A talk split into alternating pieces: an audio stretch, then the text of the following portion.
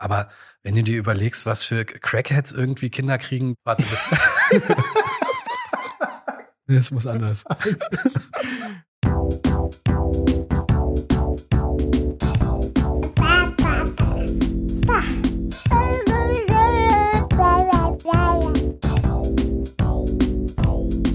Verwickelt. Hallo. Na, neue Folge verwickelt. Folge zwei, die erste reguläre Folge sozusagen. In der ersten Folge haben wir versucht, so ein bisschen zu erklären, wer wir sind und warum wir glauben, dass das vielleicht interessant wäre, was wir hier erzählen. Aber heute wollen wir mal so richtig in die Vollen gehen. Das ist heute die erste Folge, die ein richtiges Hauptthema hat. Und dieses Hauptthema heißt. In die Notizen habe ich geschrieben, ein blauer Strich und die dramatischen Folgen. Genau. Also es geht darum, wie wir erfahren haben, dass wir ein Baby bekommen und was dann so passiert ist. Mit uns und im Allgemeinen. Aber bevor wir dazu kommen, wollen wir ja, wie wir es immer vorhaben, erstmal so ein bisschen erzählen, was denn aktuell so die letzten Tage los war bei uns.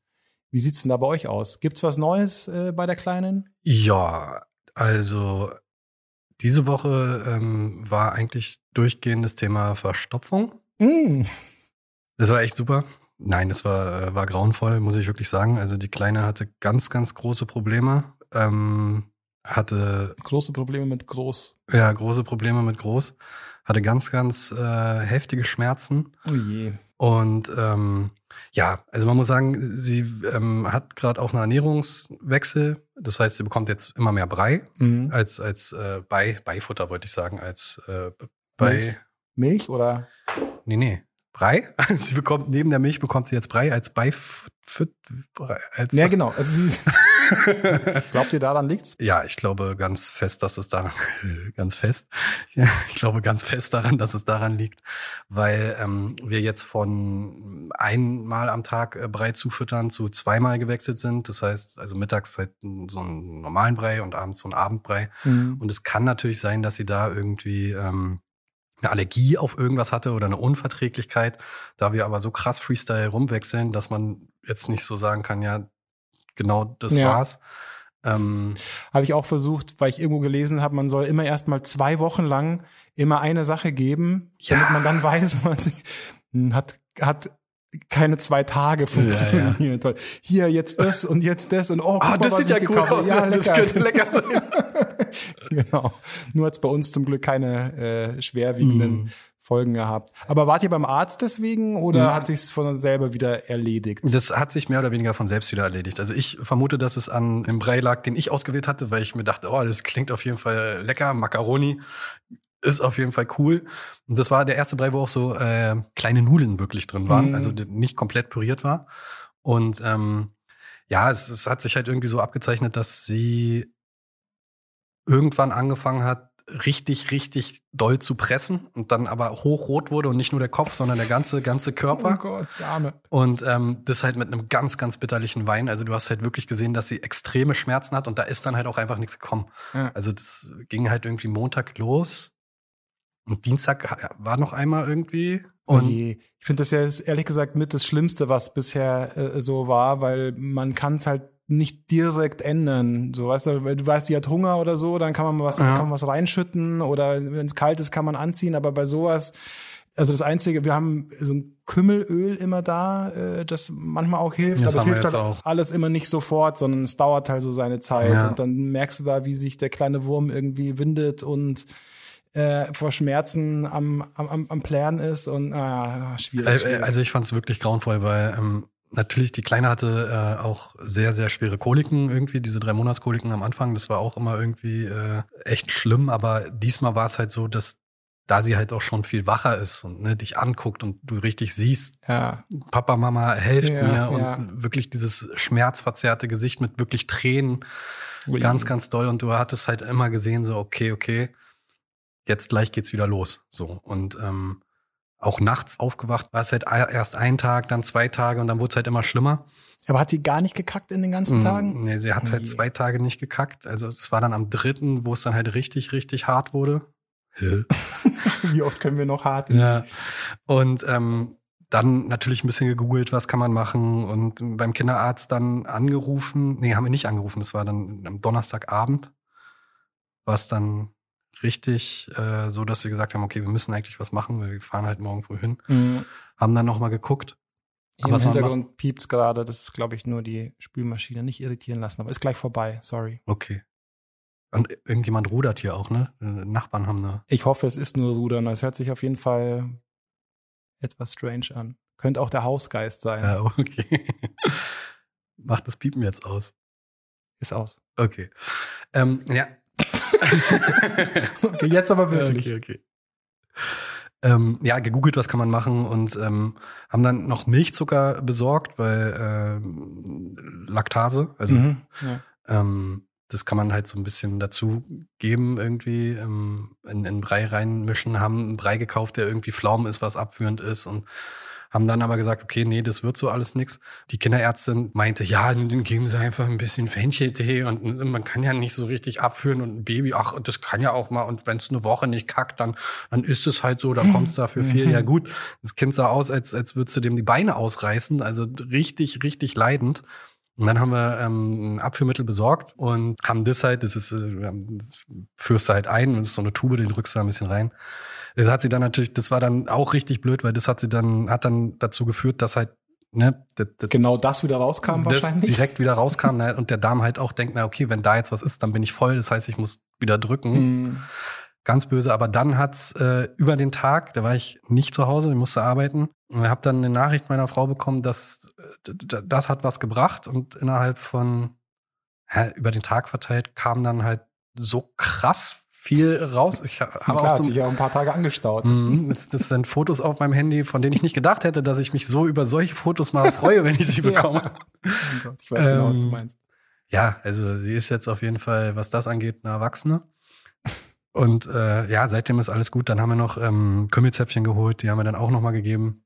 Und seitdem ist halt wirklich äh, wieder alles frei und sie hat keine Schmerzen mehr und ist wieder glücklich. Und das war halt, mh, also da war die ganze Woche war immer so, hey, hoffentlich muss sie jetzt nicht, weil du genau wusstest, okay, Dann gibt's wieder ja, Terror. Ja, klingt unschön tatsächlich. Das tut mir sehr leid zu hören. Ja, danke. Aber muss man durch, ne? Ist ja, Ja. irgendwie nichts, was, was irgendwie selten ist oder so. Aber deswegen äh, von mir äh, kleiner Hinweis, Kümmelzäpfchen parat zu haben, ist nicht schlecht. Und auch dieses Babyabführmittel, wenn es dann soweit ist. Baby Legs. Lex. Ah, das ist die Firma, kann man das sagen? Na Egal, klar. ja, wir kriegen ja, schön wär's, wenn wir dafür Kohle bekommen.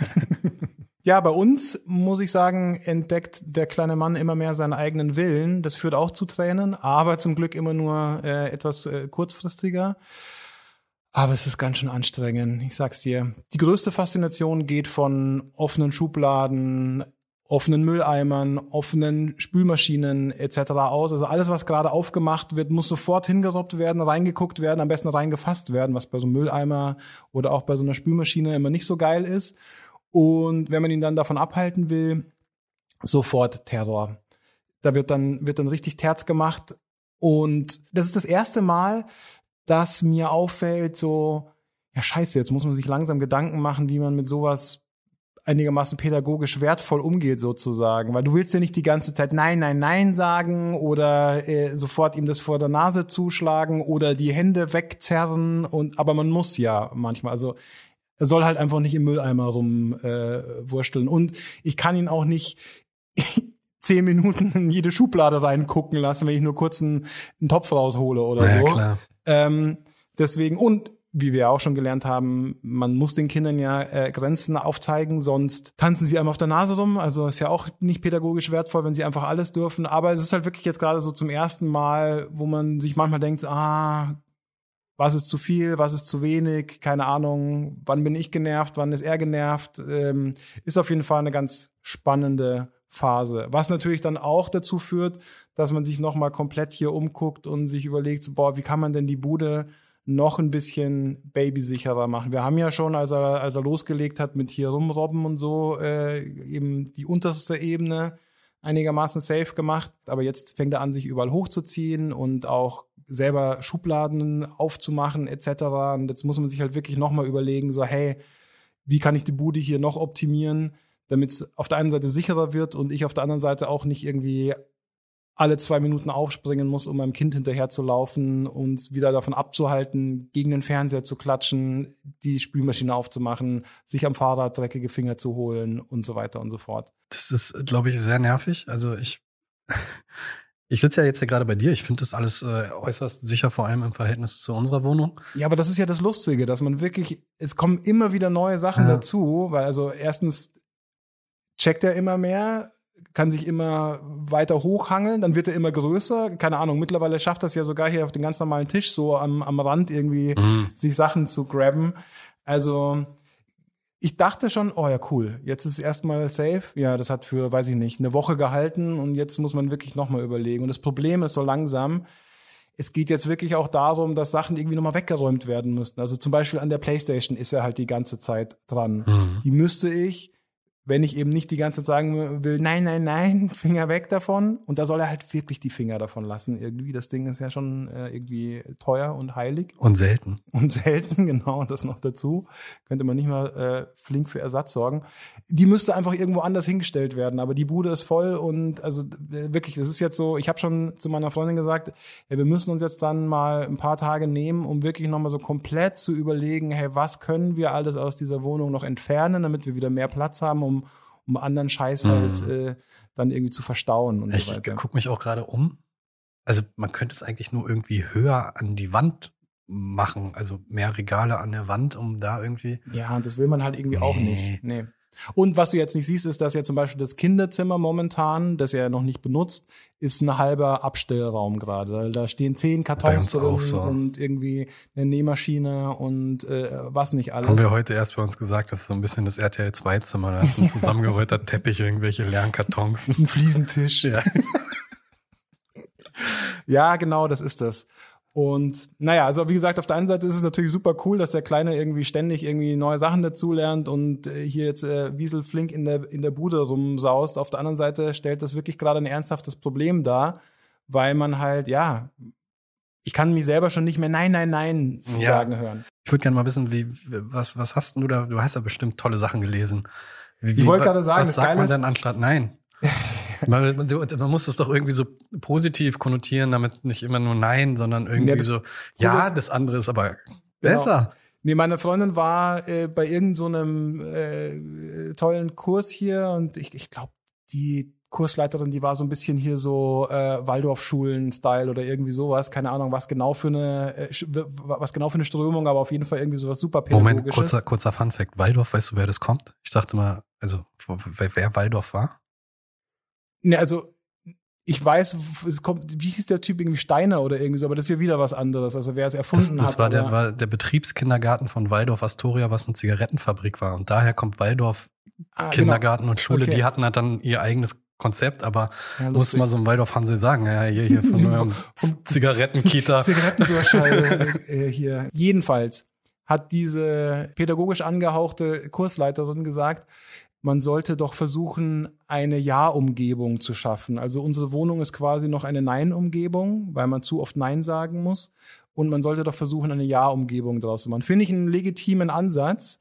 Dann meinte sie aber auch noch, man soll versuchen, so maximal fünfmal am Tag Nein zu sagen. da muss ich ein bisschen lachen, weil das Pensum haben wir schon vor dem Frühstück aufgebraucht. So. Aber ja, ich, ich, Aber ich glaub, dann ist die Wohnung ja auch kacke, ne? Wenn es eine Ja-Umgebung ist, ja, dann eben, hast genau. du ja keine das, geilen das, das Sachen. ist halt leider für mich eine Nein-Umgebung irgendwie. Ja, und ich finde auch, also da ist mit Sicherheit was dran, aber wie so oft ist es halt wahrscheinlich so ein bisschen der, der Mittelweg. Hm. Weil, wie gesagt, man muss dem Kind ja auch irgendwie Grenzen aufzeigen. Es muss ja auch lernen, dass manche Sachen, dass es manche Sachen nicht, nicht antatschen darf. Ja, äh, man muss und so lernen dann- mit Nein und auch mit Frustration, wenn ich da jetzt nicht rankomme und ich kann jetzt die Glühbirne nicht anfassen, weil das ist eine alte und die wird noch warm. Genau, Nein. dann wird's da heiß. Also nein. Ja. Ja, So ist das. also da bin ich, ähm, hm, wir haben jetzt eine Reise vor uns, die ein bisschen länger dauern wird und ähm, unsere Kleine äh, rollt sich ja nur fleißig und hm, so langsam fängt sie an zu robben, aber auf jeden Fall innerhalb dieser, dieser Reise ähm, wird sie auf jeden Fall mobil werden und äh, da habe ich so ein bisschen nicht Panik vor, aber dann denke ich mir, wenn wir dann wiederkommen und sie dann so eine Entwicklung gemacht hat, Und eure Bude ist noch auf dem alten Stand. unsere Bude Ja, ist noch stimmt. auf äh, Oldschool, die rollt sich rum, aber kommt da nicht ran. Könnten ein paar hektische ja, Tage werden. Ja, ja, deswegen muss man da vorher auf jeden Fall ähm, im Auge, beziehungsweise muss man im Kopf behalten, dass Ja. das, dass man da vorarbeitet. Ja, lustig, aber da bin ich gespannt. Äh, Das musst du aber wirklich erzählen, wie das dann, wie das dann sein wird. So. Ja, ich glaube, also viele, viele haben erzählt, also vor allem eine Freundin von meiner Frau meinte, selbst wenn sie jetzt noch nicht krabbelt, wenn die im Sand ist, dann wird die loskrabbeln ohne Ende, weil die Kids ja. keinen Bock haben, auf einer Stelle im Sand zu sein. Und ihr seid ja auch, was, zwei Monate fast Mhm. unterwegs oder so? Ja. Da, Ja, klar, da da wird wird ja die sowieso- 100 Pro einen äh, Ja. richtigen äh, Sprung Da machen. werde ich auf jeden Fall von berichten. Wir werden ja auch versuchen, dass wir, dass ich von dort aus dann äh, mit dir in Kontakt trete und wir dann eine Folge aufzeichnen können, remote. Aber da bin ich sowieso gespannt, was so, weil im Urlaub sollen ja sowieso Entwicklungen ohne Ende gemacht werden, weil so viele Eindrücke und Klar, ja. so kommen wir zu unserem Hauptthema. Genau. Wie war es bei euch? Wie ist es passiert? Wie hast du es erfahren? Bei uns war das keine Überraschung. Unsere Tochter war geplant. Ähm, ich bin auch schon sehr lange mit meiner Frau zusammen, äh, über zehn Jahre. Und wir wollten ein Kind haben, haben das geplant. Und bei uns war es so, wir waren ähm, im Urlaub über einen Jahreswechsel von 2019 auf 2020 und hatten uns mehr oder weniger schon gesagt, danach probieren wir einfach mal. Ne? Mhm. Dann, dann hören wir auf zu verhüten und ähm, nicht nur legen es drauf an, sondern wir versuchen es halt. Ne? Also dann mit Ovulation und wann hat man irgendwie Sex, damit dann das auch irgendwie passt und so. Haben uns gesagt, ja, okay, machen wir das. Dann ähm, habe ich natürlich ein bisschen recherchiert und wir waren auch in einem ähm, Tropenland und äh, dieses Land ist, äh, da ist es nicht unwahrscheinlich, dass man von einer Mücke äh, gestochen wird und die Zika überträgt. Und wenn man sich anguckt, äh, was Zika in Brasilien vor ein paar Jahren gemacht hat, ähm, was das für eine Entwicklung auf Föten hat, dann möchte man eigentlich nicht, dass man mit Zika so ein Kind bekommt. Ja. Da sehr kleine Köpfe und Missbildungen und so. Das heißt, wir sind wiedergekommen und musstest du erstmal einen Monat warten, einen Zika-Test machen in irgendeinem Labor und äh, Krass, sowas hätte ich gar nicht auf dem Schirm. Wobei, das kriegt man wahrscheinlich mit, wenn man da so. Ja, also ist. ne, vor allem diese Zika-Geschichte war ja, glaube ich, 2017 relativ viel in der Presse, dass in Brasilien irgendwie ähm, die Bilder haben sich auch eingebrannt bei mir, deswegen da wollte ich sicher gehen, dass, dass wir das nicht Mhm. haben. Das heißt, wir haben so einen Test gemacht. Ja, gut, dann ähm, kam bam, zack, Corona, war richtig cool. Dann war es eigentlich so, dass wir aufgrund dieser Corona-Geschichte, also wir hatten es einen, einen Monat, ist halt ein, in einem Monat mal probiert und danach war es halt so, dass ich gesagt habe, okay, vielleicht ist es jetzt nicht der perfekte Zeitpunkt, weil ich mit dieser ganzen Corona-Situation, ich wollte erst mal gucken, wie sich das entwickelt, wie, wie, Ach, tatsächlich, ja. ja, ja, es war, es Weil war, es war ja, das muss ja relativ am Anfang von dieser ganzen Pandemie-Kacke gewesen sein. genau, oder? das war, war dann im, im März ging es ja hier los, Ja. richtig? Also ich meinte, ja, bitte lass uns mal gucken, weil ich weiß nicht, wenn das hier alles völlig außer Kontrolle Finde ich so- krass, ist krass vorausschauend, weil so im März, also man konnte so langsam, finde ich, erahnen, in welche Richtung das geht, aber äh, es war ja eine ganz andere Welt als heutzutage. Also man man hat ja noch überhaupt nicht präsent gehabt, dass das jetzt irgendwie vielleicht so weit kommen könnte, dass man irgendwie nicht mehr ins Krankenhaus oder nicht mehr ohne weiteres ins Krankenhaus äh, gehen kann Ja. und solche Geschichten irgendwie. ja, also der Monat, wo wir ausgesetzt haben, war dann wahrscheinlich der April, glaube ich so. Ja, aber Mitte selbst da. Ja, aber es war halt so, naja, da war halt noch so die Situation, naja, irgendein mysteriöser Virus, der offensichtlich irgendwie keiner weiß, wie super tödlich das ist. Du hast immer nur Bilder aus China gesehen, wo die Behörden irgendwie ganze Stadtteile abgeriegelt haben und dachtest, ja, stimmt. okay, Ja, das gab's schon. hm, Resident Evil habe ich auch früher gespielt irgendwie, weil was ist denn jetzt los hier? Komischen Virus, Pest, ist es jetzt der richtige Zeitpunkt? Ja, So. okay, Also ja, verstehe, ja. Und das hat dann einen Monat irgendwie, also was heißt einen Monat? Nee, du hast ja da immer nur einen kurzen Slot, wo das da alles irgendwie passieren kann. Und diesen Slot, der wurde durch lass mal überlegen, Hm, verpasst. verpasst, überschrieben. Ja. Ja. So, Hm? ja, nächsten Monat ging's dann klar. da, da hat man sich dann schon an, äh, an Coroni äh, gewöhnt, oder wie? genau, da hat man sich an Coroni ähm, gewöhnt und ähm, dann hat's auch gar nicht so lange gedauert. Wir haben gerade eben noch mal ein bisschen nachgerechnet, weil ich will ja hier keinen kein Mist erzählen. Es muss irgendwann im Juli gewesen sein. Anfang Juli. Ja. Und äh, wie gesagt, also das äh, war gewollt, war probiert, also ne, war Ja. versucht, schwanger zu werden, was dann auch sehr schnell funktioniert hat, muss man wirklich sagen. Ne, gut, dass das so schnell und so reibungslos dann geklappt hat. Wie war es denn bei euch? Uh, ähm, Also ich weiß, dass ihr das ja schon länger probiert habt. Ja, ich bin gerade am überlegen, wie ich, wie ich das anfange tatsächlich, weil, also die Kurzfassung ist, ähm, genau, wir haben es schon länger probiert. Auch bei uns ist es ein absolutes Wunschkind. Wir, wir, wir wollten unbedingt ein Baby haben. Da gab es allerdings diverse Komplikationen im Vorfeld, auf die will ich jetzt aber, glaube ich, gerade gar nicht so richtig eingehen, weil da kann man, glaube ich, echt noch mal in einer ganzen Folge äh, drüber auch quatschen, weil das wirklich äh, irgendwie ganz interessant ist. Also die ganz, ganz Kurzfassung ist, ähm, meine Freundin hatte schon mal eine Eileiterschwangerschaft und deswegen hat da lange Zeit dann nichts funktioniert. Das haben wir dann aber erst mitbekommen, als wir ins äh, Kinderwunschzentrum sind, dass da irgendwie, dass es da dann liegen könnte, dass es immer noch nicht wieder funktioniert. Und dann gab es einen Eingriff und nach diesem Eingriff hat es dann zum Glück sehr schnell funktioniert. Lustigerweise haben wir es erfahren, eine Woche bevor der Termin im Kinderwunschzentrum angesetzt war, wo es dann darum gegangen wäre, ob wir jetzt künstliche Befruchtung äh, starten wollen oder nicht. So. Es war ganz lustig, weil wir bei diesem Beratungsgespräch ging es dann darum, ob wir denn verheiratet sind oder nicht. Weil, wenn man verheiratet ist, zahlt die Krankenkasse wesentlich mehr für diese künstliche Befruchtung, als wenn man eben nicht verheiratet hm, ist. Und okay. mir ist dann tatsächlich bei diesem Beratungsgespräch mit dieser Ärztin im Kinderwunschzentrum genau in der Sekunde, als sie uns das offeriert hat, ein über die Lippen rausgerutscht, weil das ist, nein.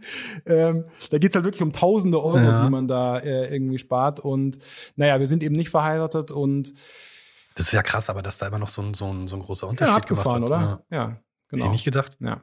Naja, anyway, also um auf das Wesentliche für heute zurückzukommen, bei uns war es auch ein absolutes äh, Wunschszenario, weswegen ich dann zwar sehr, sehr positiv überrascht war, aber nicht irgendwie geschockt oder irgendwie, oh Gott, was, was ist denn jetzt? Sondern mhm. im Endeffekt war das so dieser Moment. Also es war tatsächlich, es war ganz nett, weil ich eines Morgens aufgewacht bin. Meine Freundin war irgendwie, war schon wach und ich, ich komme so aus dem Schlafzimmer und dann äh, saß sie da irgendwie so mit so einem kleinen Päckchen. Da war der Schwangerschaftstest, der positive drin und so ein How to be a Daddy für Dummies äh, ah, Büchlein cool. irgendwie ja. ganz nett. Und ich habe in dem Moment, als ich sie da sitzen sehen habe mit diesem Paket, im Endeffekt schon gewusst, ah, okay, krass, jetzt ist es also wirklich soweit. Und es war ein wahnsinnig schöner Moment. Aber früher dachte ich halt immer so, das ist so ein, ja, es ist ja ein wahnsinnig einschneidender äh, Moment im Leben und dass einem dann der Arsch auf Grundeis geht und sonst was.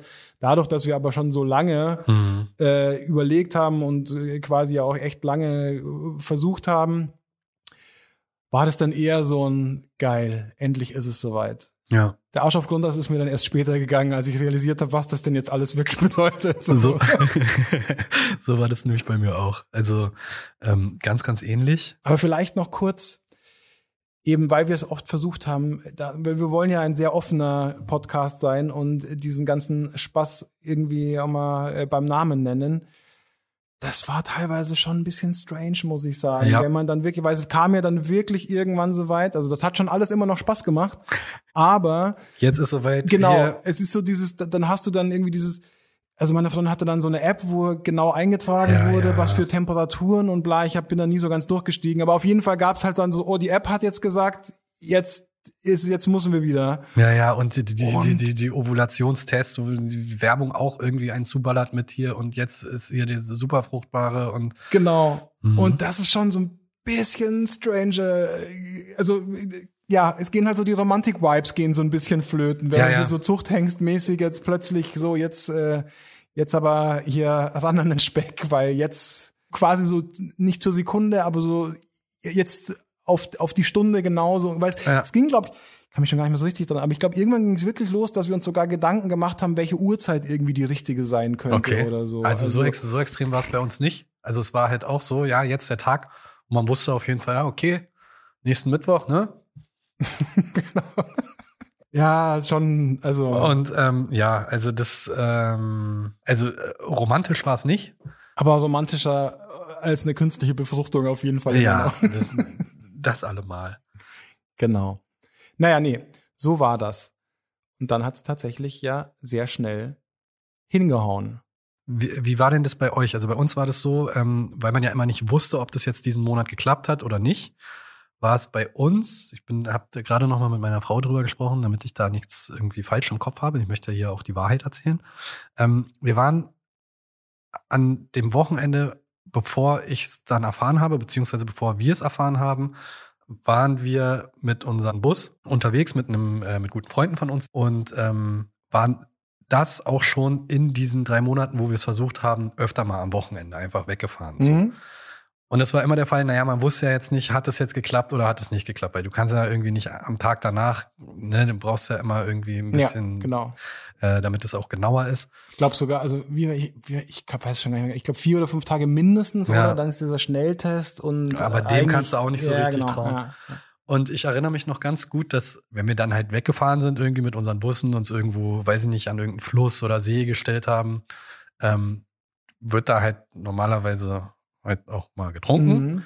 Und ähm, wir wollten das natürlich nicht publik machen, von wegen, ja, wir probieren das jetzt, sondern Ja. ne, das, wir wollten das erstmal für uns, weil Ja. man sagt ja auch nicht immer direkt irgendwie, wenn es dann funktioniert Nee, hat genau. oder dass man es probiert. Und so ab dem dritten oder vierten Ausflug wird's dann irgendwie auffällig wahrscheinlich. Nein, es wurde nicht auffällig. Ich habe es danach, habe ich äh, als ich es dann verkündet habe, meinte ich, naja, aber du wusstest es doch. Also meinte mein bester Kumpel halt so, ja, Nee. nee. Ich so, naja.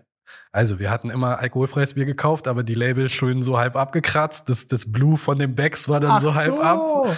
Meine Frau hatte immer im Bus hinten, also wir haben da einen Kühlschrank, da war immer so das normale Bier drin, aber hinten im Kofferraum war noch so eine extra Kühlbox, wo immer, aber so undercover unter Decken und so, Ja. wo undercover ihr Bier war. und an dem Wochenende, einen Tag, also am Sonntag haben wir dann diesen äh, Test, als wir wiedergekommen sind, gemacht und da wussten wir es dann, aber noch in der, in der Nacht von Freitag zu Samstag ähm, waren wir weg mit unseren Freunden und deren Familie kam noch mit dem Wohnmobil, wir waren eine riesige Truppe und großes Fest gefeiert, Ja. weil ein Geburtstag von einer war. Und dann war es halt wirklich wie in einer Sitcom, wurden halt kurze ohne Ende gekippt. Meine Frau hat die ersten mir immer noch heimlich gegeben, damit ich die wegkippe. Hat die dann irgendwann angefangen, die auf den Boden zu kippen. Da meinte, meinte sie vorhin nämlich auch noch zu mir, naja, du wurdest halt auch immer besoffener. Und Schon die doppelte Ladung Ja. immer reingefeuert. genau. Ja. Und also wie, wie in einer Sitcom, immer, immer schön irgendwie weggekippt, weggekippt und sich dann, ja, ja, ich trinke einen Wein und dann irgendwie hinterm Bus gegangen, Selta reingekippt, das Zeug irgendwie auf den Boden.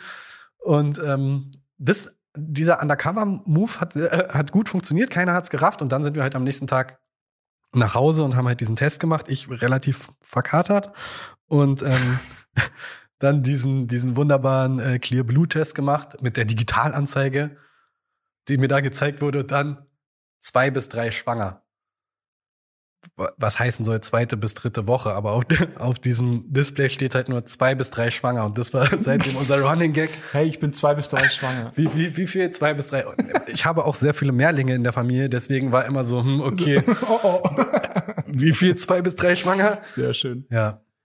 Da kommt mir, ich habe, ich habe, glaube ich, nie, also bis auf den positiven Schwangerschaftstest habe ich, habe ich tatsächlich nie einen gesehen. Und ich glaube, da stand nicht zwei bis drei, sondern da war wirklich nur ein blauer Strich bei dem, den wir hatten. Ich glaube, das war so ein Frühtest, oder?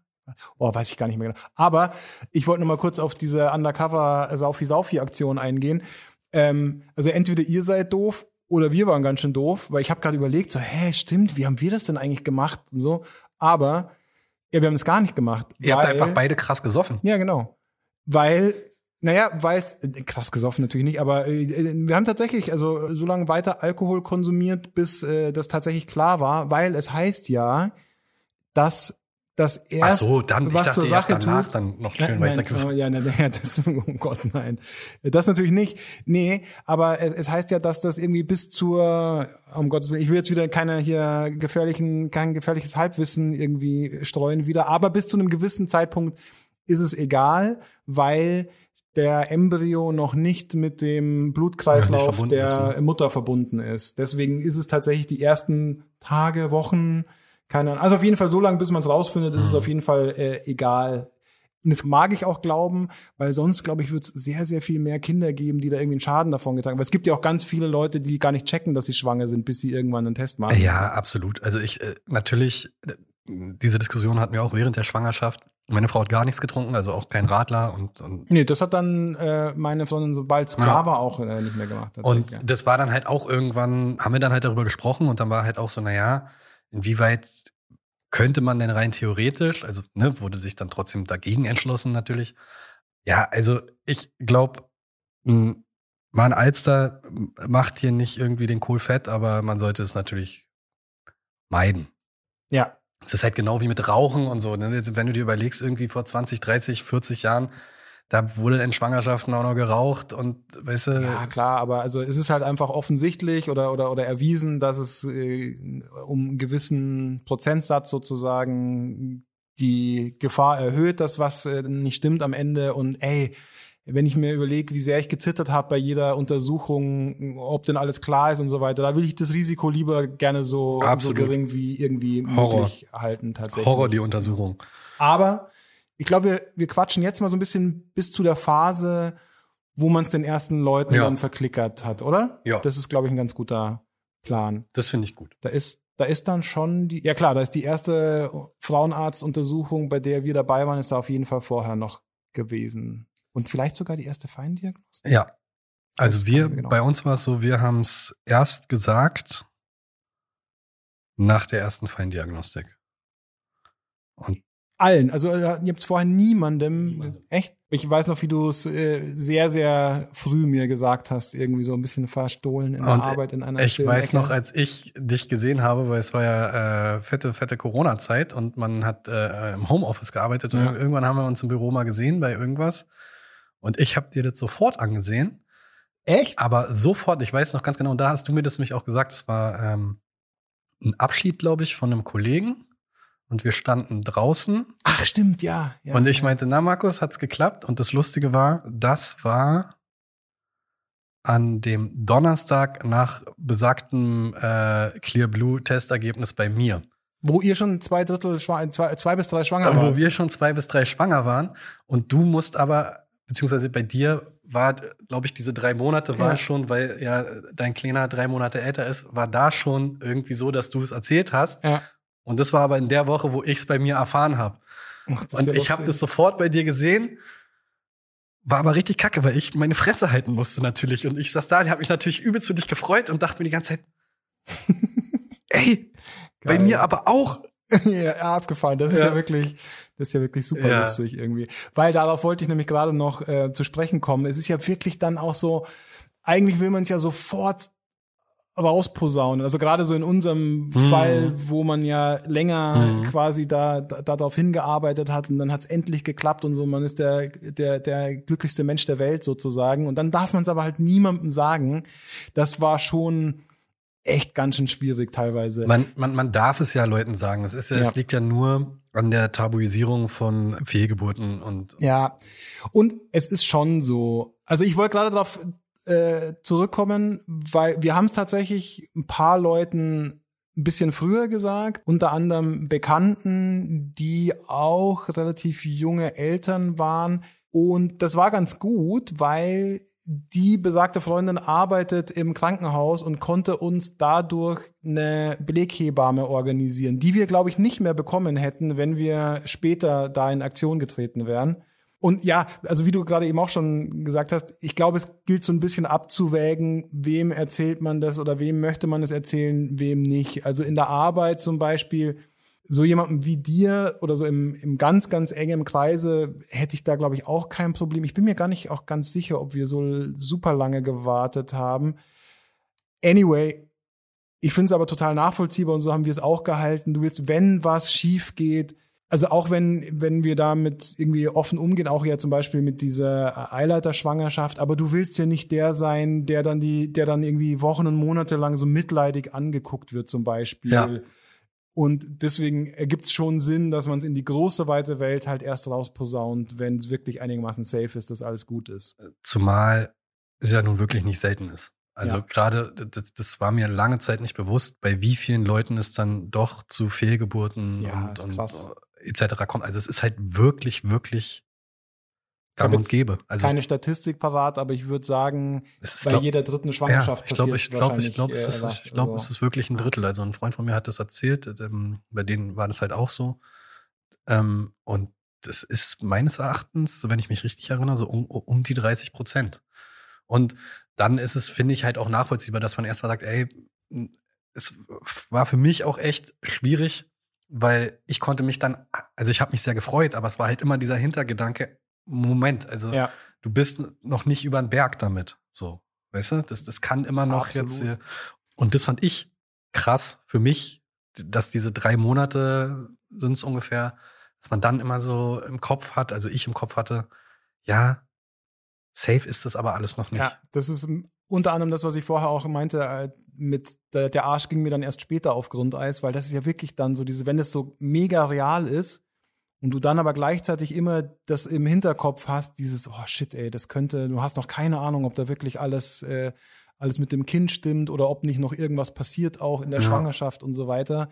Das ist dann schon immer wieder so ein Nervenkitzel tatsächlich. Absolut. Und gerade dann in Bezug auf besondere Untersuchungen, wo man halt guckt, ob alles cool ist. Also das, das sind Situationen, die kann ich eigentlich nicht vergleichen mit irgendwelchen anderen Herzklopfen. Also dagegen nee, ist, voll, ist irgendwie eine Abi-Klausur ein Dreck. So was, was ich da für, für, für Herzklopfen hatte und gerade in Corona-Zeiten, wo man dann bei manchen Untersuchungen halt nicht mit rein konnte und sowas. Ähm, ah, ich war zum Glück bei diesen Feindiagnostik-Geschichten und so war ich bei allen dabei. Aber das war auch, ey, da wollte ich eh auch noch zu sprechen drauf kommen. Das ist irgendwie so eine Sache, die man ja vorher irgendwie auch nicht so auf dem Zettel hat, weil man ja denkt, oh, das ist hier so schwanger und irgendwie, da wirst du mit Samthandschuhen angefasst, alle freuen sich, alle sind super nett zu dir. Das ist tatsächlich auch im Alltag äh, eigentlich so. Also gerade die schwangeren Frauen werden ja wirklich wahnsinnig irgendwie wohlwollend oder, oder, oder mit, mit wahnsinnig viel Rücksicht und so weiter. Das ist toll, äh, dass du das sagst, weil meine Frau hat irgendwie eine Woche bevor äh,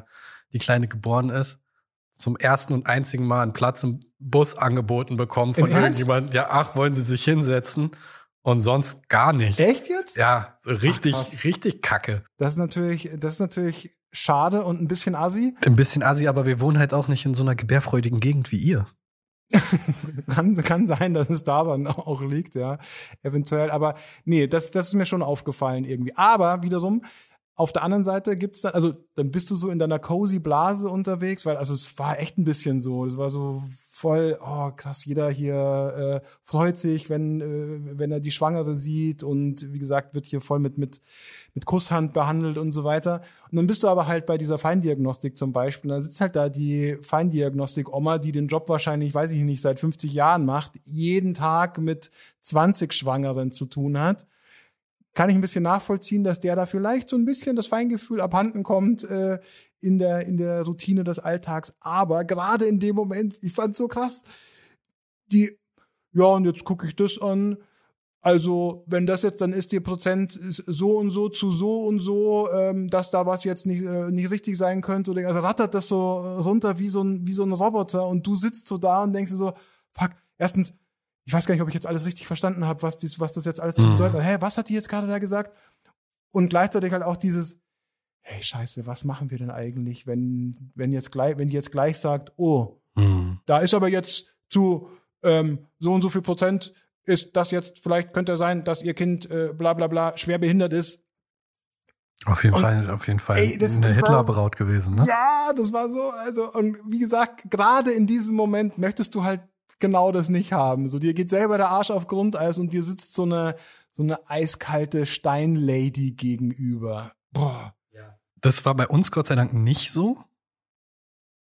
Bei uns war das eigentlich ein ganz cooler Typ, der halt unfassbar viel Geld damit macht, weil diese ganze Feindiagnostik muss ja zum Teil selber bezahlen. Ja, stimmt. wenn, wenn, kommt, kommt immer aufs Alter an und sowas, ne? Also wenn, wenn die Mutter ein bestimmtes Alter hat, dann wird das auch getragen und so. Der war eigentlich ganz, ganz nett. Ich bin gerade am überlegen. Wie war denn das nochmal? Ach so.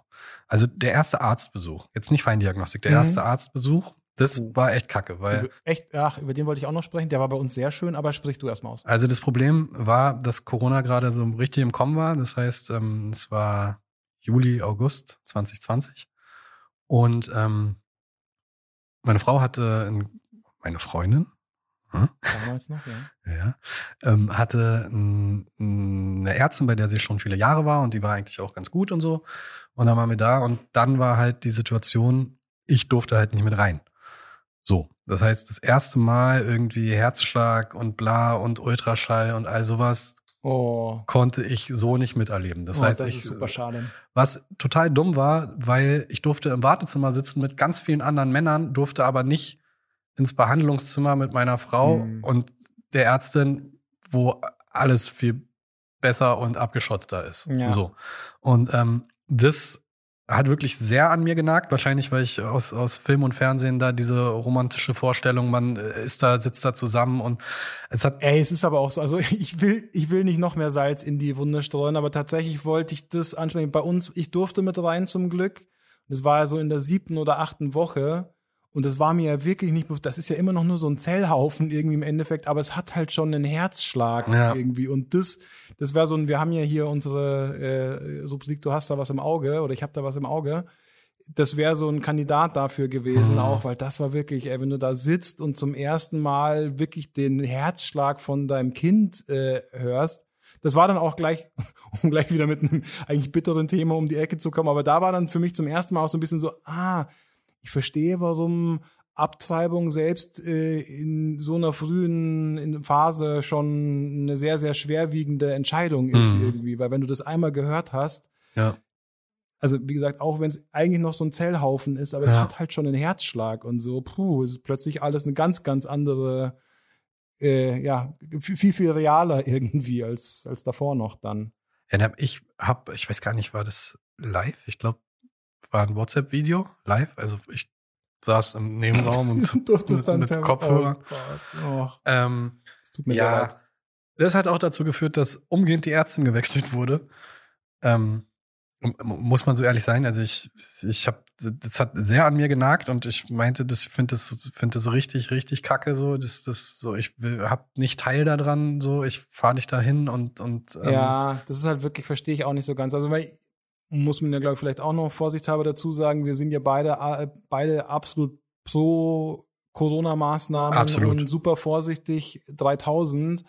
Aber in so einem Fall, wie du schon sagst, da sitzt du dann im Wartezimmer äh, mit, mit 1000 Leuten und darfst dann aber nicht mit dran. Und bei uns war es wirklich gut, wir waren ein wenig früher dran, aber es war auch schon Corona in Full Effect irgendwie und, Und, und das, das war halt das Ding bei uns. Die Ärzte, manche haben halt so gesagt, manche haben so. Die, es gab noch keine einheitlichen Regelungen. Bei uns war es genau andersrum tatsächlich. Ich erinnere mich dann. Es gab ein paar Untersuchungen, unter anderem bei der Feindiagnostik. Da musste ich auf der Straße warten und durfte erst mit rein, als dann tatsächlich die Untersuchung anstand. Und Das das, war- ergibt ja Sinn Ja. irgendwie so. Und da war es halt so, deswegen ähm, äh, dann ein Arzt gewechselt, der auch viel näher zu uns war. Also den, den Frauenarzt, den meine Frau hatte, wo ich nicht mit rein durfte, wo die erste Untersuchung war, der war halt echt weit weg. Und wir haben dann zu einer Ärztin gewechselt, die wirklich bei uns um die Ecke ist, also fünf Minuten laufen. War halt so eine alte, gestandene, na, die war in den 70er Jahren, glaube ich, cool unterwegs und so. Und äh, lustige, lustige Gemälde an der Wand und hat dann auch mal so Sachen rausgehauen, wo es um Frühdiagnostik ging. Naja, heutzutage kriegt man ja nicht sechs Kinder. Wenn man dann nur eins kriegt, dann will man halt wissen, dass das behindert ist oder nicht, wa? ja, aber ist was Wahres dran, ey. Ja. Ja, und ähm, deswegen haben wir die Ärztin dann gewechselt. Da durfte ich dann die ganze Zeit dabei sein, was ich auch ganz cool fand. Das heißt, also ähm, Wehenschreiber immer mit dabei und Ultraschall mit dabei. Was mich ein bisschen irritiert hat, ich war halt so bei allem mit dabei, also dann auch so bei so Untersuchungen, wo ich mir dachte, okay, bin schon sehr lange mit meiner Frau zusammen und ich weiß aber, Ja, äh, was weiß ist genau. denn das jetzt hier für ein Move? Also, Ja, vor allen Dingen, äh, der, der Weil du am Anfang mit Ultraschall siehst ja noch nichts. Ja. Du musst ja erstmal, Ja, musst ja ja, erstmal hier erst direkt draufhalten mit der Kamera. Genau. Äh, Wird, nicht okay. von, wird nicht von außen Nee, geultraschallt. nee. Nein, nein, von innen. Ja, das fand ich auch ganz, ganz strange. Und dann, dann Da habe ich verstanden, so warum alles- irgendwie Frauen das beim Frauenarzt auch nicht immer so cool finden. Ich hatte da irgendwie mal eine andere Vorstellung. Dann so, ja, und jetzt hier und ich guck da hin und was sind das für Kondome, die darüber gezogen und was ist das alles? Das ist so geil, weil man sich ja, man kommt sich ja ultra abgeklärt vor und äh, irgendwie alles, ja, und wir gehen da ja super lässig mit allem um, aber in diesem Moment, wo dann bei meine Freundin ist ja noch dazu ein Typ tatsächlich gewesen, Ah, der dann cool. da schön was reinschiebt, steht man ja schon so ein bisschen blöd daneben und Ich stand guckt da nicht ganz genau Wirklich, hin, wie der totale Superidiot habe ich mich in die Ecke gestellt und so dezent abgewendet, als also so nee, nicht dahin gucken. So, so voll- ich glaube, ich habe auch schnell auf dem Handy ein bisschen Mails gecheckt oder so. Ja, also das war auf jeden Fall, da war ich irritiert, aber das war auch nur beim ersten Mal. Danach habe ich dann auch gerafft, okay, so und so. Ja, und da- dann ähm, konnte ich immer dabei sein, was ich, was ich gut fand. Und ähm, ja, Frühdiagnostik durfte ich dann auch noch mit rein. Also wir haben uns dafür entschieden. Ähm, Ja, wie eben auch. und das war auch keine leichte Entscheidung, ob wir das machen oder nicht. Also wir Ja. sind vom Alter her noch nicht in das Raster gefallen. Es wird ja immer gesagt, irgendwie ab, ab Ende 30, Anfang 40, wenn die Mutter das Alter erreicht hat, muss man halt äh, gucken. Heutzutage wird es auch nicht mehr direkt mit einer Fruchtwasseruntersuchung gemacht, wie es früher war, sondern macht erstmal Ist auch alles Ultraschall, glaube Genau. ich. Und noch irgendeine Blutabnahme ist, glaube Genau. ich, noch damit verbunden. Aber ja, genau, deswegen denkt man ja eigentlich, ja, easy, das ist ja natürlich, natürlich macht man das irgendwie, weil früher war diese invasive äh, Behandlung, die ist ja tatsächlich auch dann schon mit einer kleinen Gefahr für das Kind Mhm. äh, verbunden, weil wenn der Mann da irgendwie daneben sticht oder so, dann äh, ist halt blöd. Genau, da muss halt Fruchtwasser entnommen werden. Das ist äh, biopsiemäßig. Genau. Das heißt, man sticht einmal in die, In die Frucht. in die Frau. Blase. Ja, Und schon die wieder Frucht- sehr geil, gefährliches Halbwissen hier. Egal, man, Man sticht braucht- in die Frau. man sticht in die Frau und holt sich ein bisschen Wasser raus. Und wenn es dumm läuft, sticht man ins Baby und dann ist es schlecht. Ja. Genau. Und das ist aber heutzutage nicht mehr so. Also Moment, man, Moment, doch, wenn die Marker, äh, wenn, wenn die Dinger bei, bei dem Ultraschall und bei der Blutuntersuchung darauf hindeuten, wenn da und da die und die Faktoren sind, so. dann heißt es, jetzt Ja, stelle ich mal die Frau. Das, äh, genau, das mag sein, ja. Aber ich wollte ja darauf hinaus, dass die Untersuchung, die, die erste Feindiagnostikuntersuchung, die ist eben nicht mehr invasiv, sondern eben nur Ultraschall und so weiter. Deswegen, also ich glaube, es gibt auch Leute, die sagen, auch der Ultraschall könnte dem Kind irgendwie, aber Ganz geht's ehrlich, halt dann da, da so können wir dann mm, gerne, wenn wir zum Thema Hebamme kommen, mm, was da manche Leute irgendwie. Ja, genau. Also wie auch immer, jedem seine Meinung. Jedenfalls ist es ist es sehr äh, ist diese Untersuchung, diese Feindiagnostikuntersuchung, die erste heutzutage keine Gefahr fürs Kind. Nee, absolut Sagen wir mal so. Und deswegen denkt man ja eigentlich Ja, macht man, na macht klar. man, natürlich macht man das. Aber das stimmt. Wenn man, wenn, wenn das dann plötzlich wieder so Realität wird und diese Entscheidung ansteht, ob man es macht oder nicht, dann beschäftigt man sich natürlich ein bisschen damit und dann ist so dieses,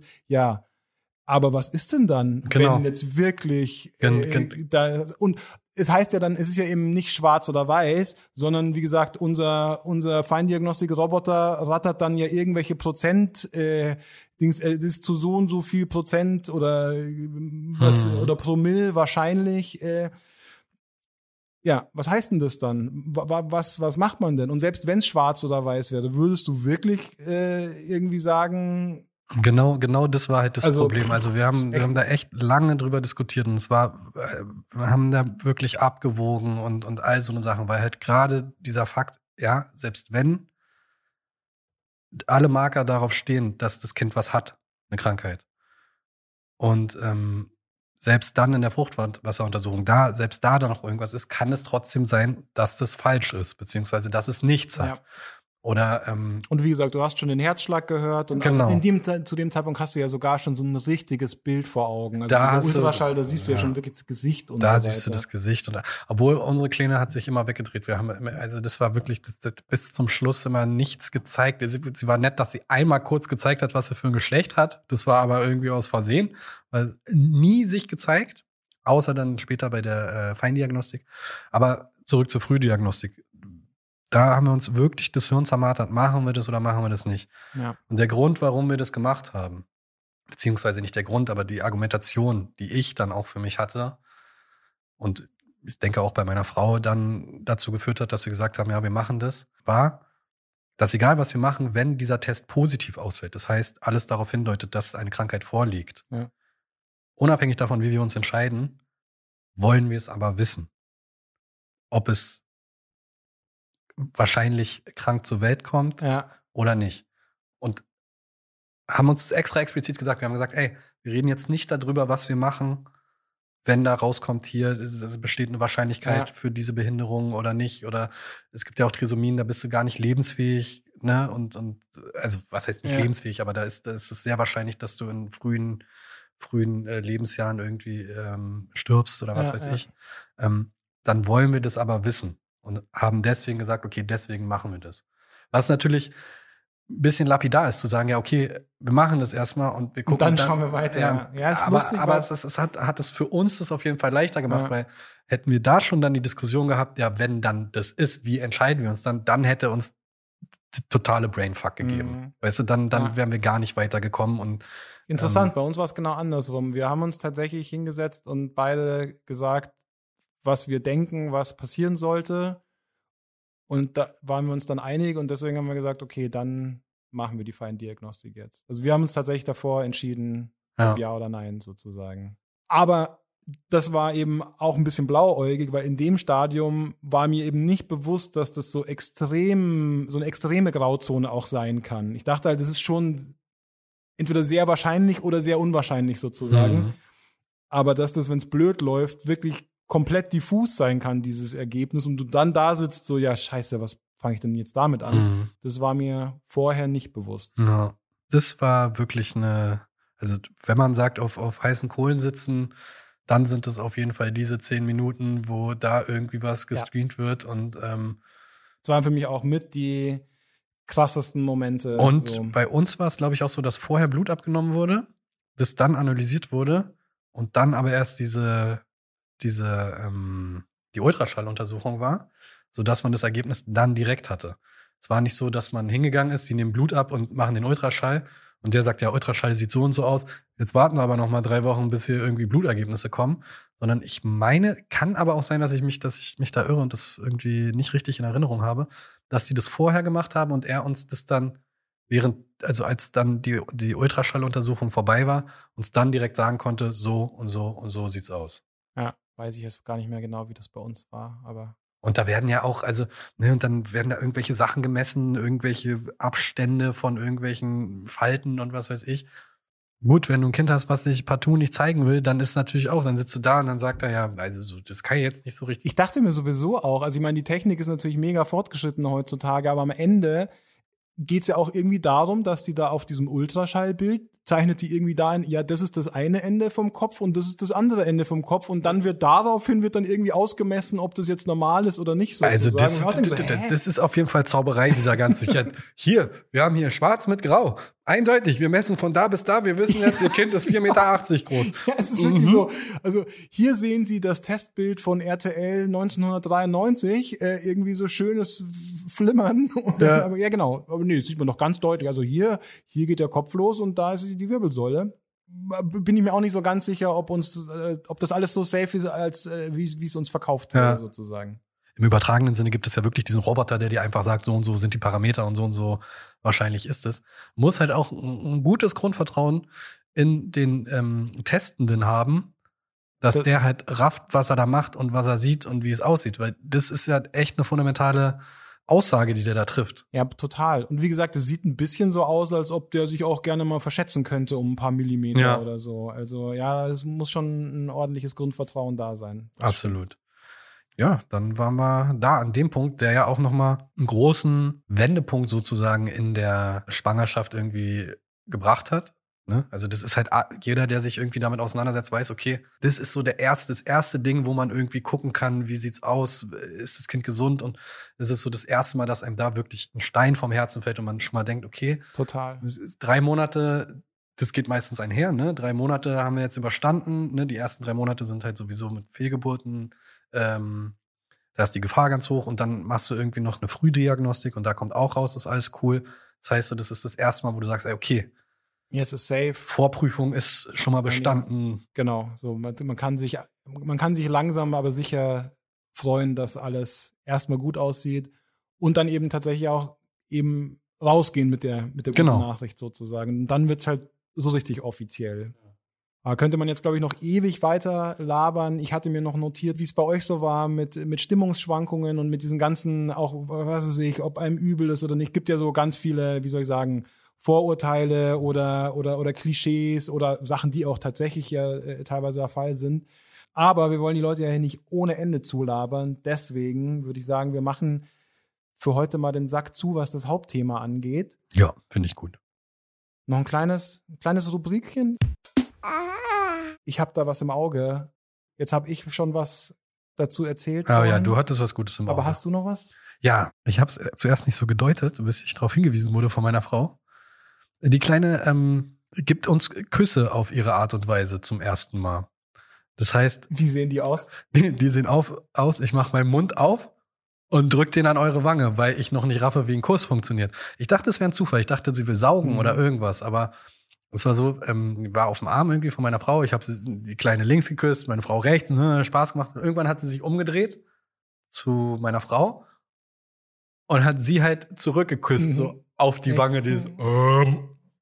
Und das aber immer öfter. Und das hat sie dann auch später bei mir gemacht irgendwie. Und du hast halt richtig gemerkt, das ist nicht, also es ist nicht, weil sie hat nicht gesaugt und, und sie Ja. hat auch nicht irgendwie irgendwas anderes gemacht, sondern es war halt so richtig, ah, ihr, ihr macht es immer, dann mache ich das mal zurück. Und das war richtig so, öh. Das ist ein cooler Move. So richtig, aber, aber weil es halt auch so lustig, so, so völlig unbeholfen, so. Ich weiß nicht, ihr könnt euch wahrscheinlich vorstellen, wie es aussieht, wenn ihr es hört. Ich, ich habe gerade einen Karpfenmund gesehen, der, der ja sehr lustig. Das ist das ist wirklich süß. ja. Unser unser kleiner macht das manchmal mit meiner Nase. Kommt an und dockt an die Nase an.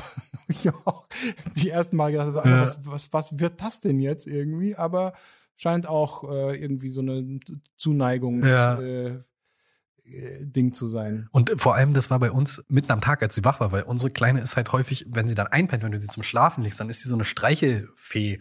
Die nimmt dann immer deinen Arm in die Hand und streichelt am Arm rum und so ganz, ganz Mhm. sanft im Gesicht rumstreicheln. Und gestern hat sie mein Bart entdeckt, das war sehr lustig, immer nach unten und oben. Ne, was ist das? und ähm, nee, aber das war so mitten am Tag und dann so, äh, okay. Das ist süß, wird geknutscht jetzt. Ja. Das ist ja, das ist ja wirklich lieb. Ja, das war's. Ja, was, da, da hatte ich was im Auge. Da habe ich mich sehr gefreut. Da dachte ich mir, ah, Zuneigung wird zum ersten Mal so zurückgegeben. Neben einem Lachen, ne, was, was auch so der erste Schritt ist. Ja. Ja, sehr schön. Bussi, bussi. Gut. Dann würde ich fast sagen, Dann war's das. unsere ganzen Pro-Tipps und so weiter verschieben wir mal wieder auf die nächste Folge. Ja, ähm, besorgt euch mal Zäpfchen, Kümmelzäpfchen vorher.